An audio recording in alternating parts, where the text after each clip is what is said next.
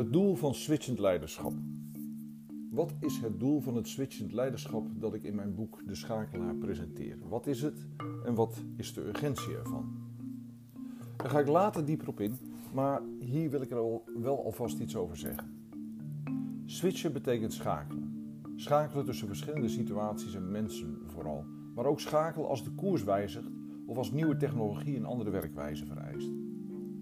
De noodzaak hiervoor is dat mensen diverser zijn, waardoor je genoodzaakt bent verschillende leiderschapstijlen door elkaar te gebruiken. Daarnaast is hun opleidingsniveau hoger, waardoor je ook qua denken moet kunnen schakelen. Verder is alles momenteel aan permanente en steeds snellere verandering onderhevig. Denk maar aan de plotseling opgekomen en zeer ontwrichtende coronapandemie. Ook daar moet een leider in kunnen schakelen. Situaties vragen soms per minuut om een ander soort gedrag of benadering. Switchend leiderschap is razendsnel inspelen op dat wat er gebeurt. Maar dat moet dan wel weer vanuit een innerlijke kalmte. Mensen hebben het, zoals we zagen in het vorige hoofdstuk, nodig om zich bij hun leiders veilig te voelen. Dan presteren ze het best. Om te kunnen schakelen in gedragsstijlen moet de moderne leider of manager in deze kenniseconomie nogal wat in huis hebben. Anders wordt hij of zij een soort windhaan. Staat de medewerkerswind in westelijke richting, dan de haan ook, draait ze naar het oosten, dan draait de haan mee. De moderne manager mag en kan echter geen speelbal van die elementen zijn. Hij kiest zelf voor het switchen en houdt de regie over, maar laat zich niet manipuleren door de permanente prikkels die op zijn pad komen. Als leider is het handig om een drijfveer en een doel te formuleren. Switchen als leider is een prachtige tool, maar je moet ook weten waarom je het doet. Het antwoord op dat waarom is uiteindelijk iets dat de leider in zichzelf vindt. Daarbij zal hij het resultaat en de sfeer ook verbeteren. Dat is het uiteindelijk doel, maar dat doel bereik je met je mensen. De vraag daarbij is steeds: met wat voor soort medewerkers bereik je een situatie waarin resultaat, teamspirit en sfeer optimaal zijn? En wat moet je ervoor doen? Nou, laten we nou eerst eens kijken naar het soort medewerker dat je wil.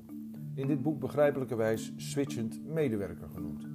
Zonder te weten wat voor type medewerker je wil, weet je niet hoe je je mensen het best kunt ontwikkelen in deze digitale samenleving. Het gaat in teams om het samenscheppen van een omgeving, een context waarbij voor medewerkers een paar normen en waarden belangrijk zijn. Ik noemde al respect, veiligheid, verantwoordelijkheidsgevoel, vertrouwen en een open mind. Er zijn echter meer verwachtingen. Je wil bijvoorbeeld dat medewerkers vanuit hun expertise goede beslissingen nemen en ook durven nemen. Dat ze net zo snel als jij switchen bij veranderingen, situaties en personen. En bovendien wil je dat ze zelfstandig kunnen werken. Dat ze geen moeite hebben met diversiteit en inclusie. Dat ze beseffen in wat voor tijd ze leven en dat ze met hun mening een zinvolle bijdrage leveren aan de teamdiscussies. Wie dit leest zal waarschijnlijk instemmend ja knikken en vinden dat ik een open deur intrap. Maar in eerdere boeken heb ik uiteengezet dat niet iedereen in Nederland dit logisch vindt. We mogen in een egalitaire samenleving van diversiteit en inclusie niet vergeten dat onze beeldvorming van wat een goede leider en medewerker zijn voortkomt uit onze regionale normen en waarden. Mensen met een andere culturele achtergrond of met ouders uit een andere cultuur zouden heel anders naar deze dingen kunnen kijken. Medewerkers uit Rusland of Turkije, om maar eens twee landen te noemen, hebben meer met krachtige leiders dan wij. Die houden van hiërarchie en directieve aansturing ervaren ze absoluut niet als vervelend, eerder als prettig. Ze zullen een paar stappen moeten zetten om zich prettig te voelen bij een leidinggevende die van hen verlangt dat ze zelf beslissingen nemen, hun mening ventileren en verantwoordelijkheid nemen in plaats van het af te schuiven op hun baas, collega's, de procedures of hun leidinggevende.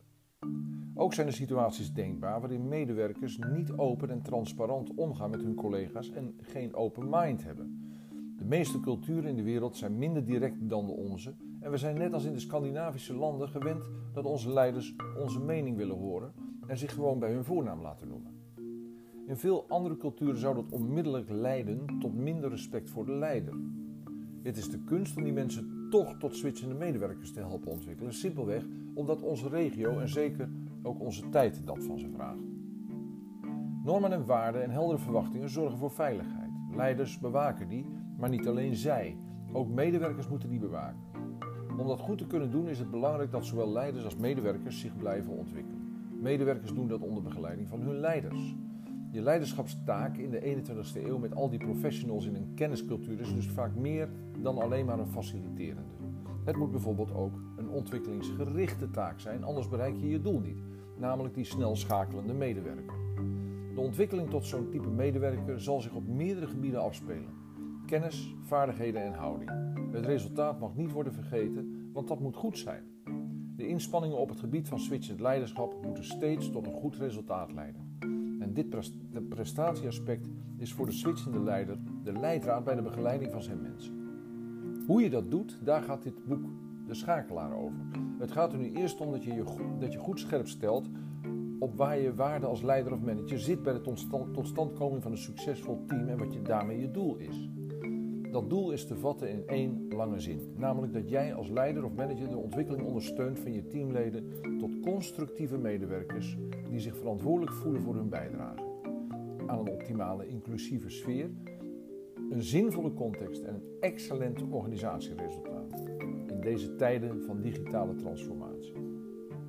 Nu dit doel duidelijk is, kan ik je meer vertellen over je middel tot dit doel. Om dat goed te kunnen doen, moet ik eerst ingaan op de verschillende leiderschapsstijlen. Dat zal ik doen in het volgende hoofdstuk. Voor nu is het even voldoende dat je weet dat een switchende medewerker een belangrijk doel is voor jou als leider. Zonder dat type medewerker win je de oorlog niet in de 21ste eeuw.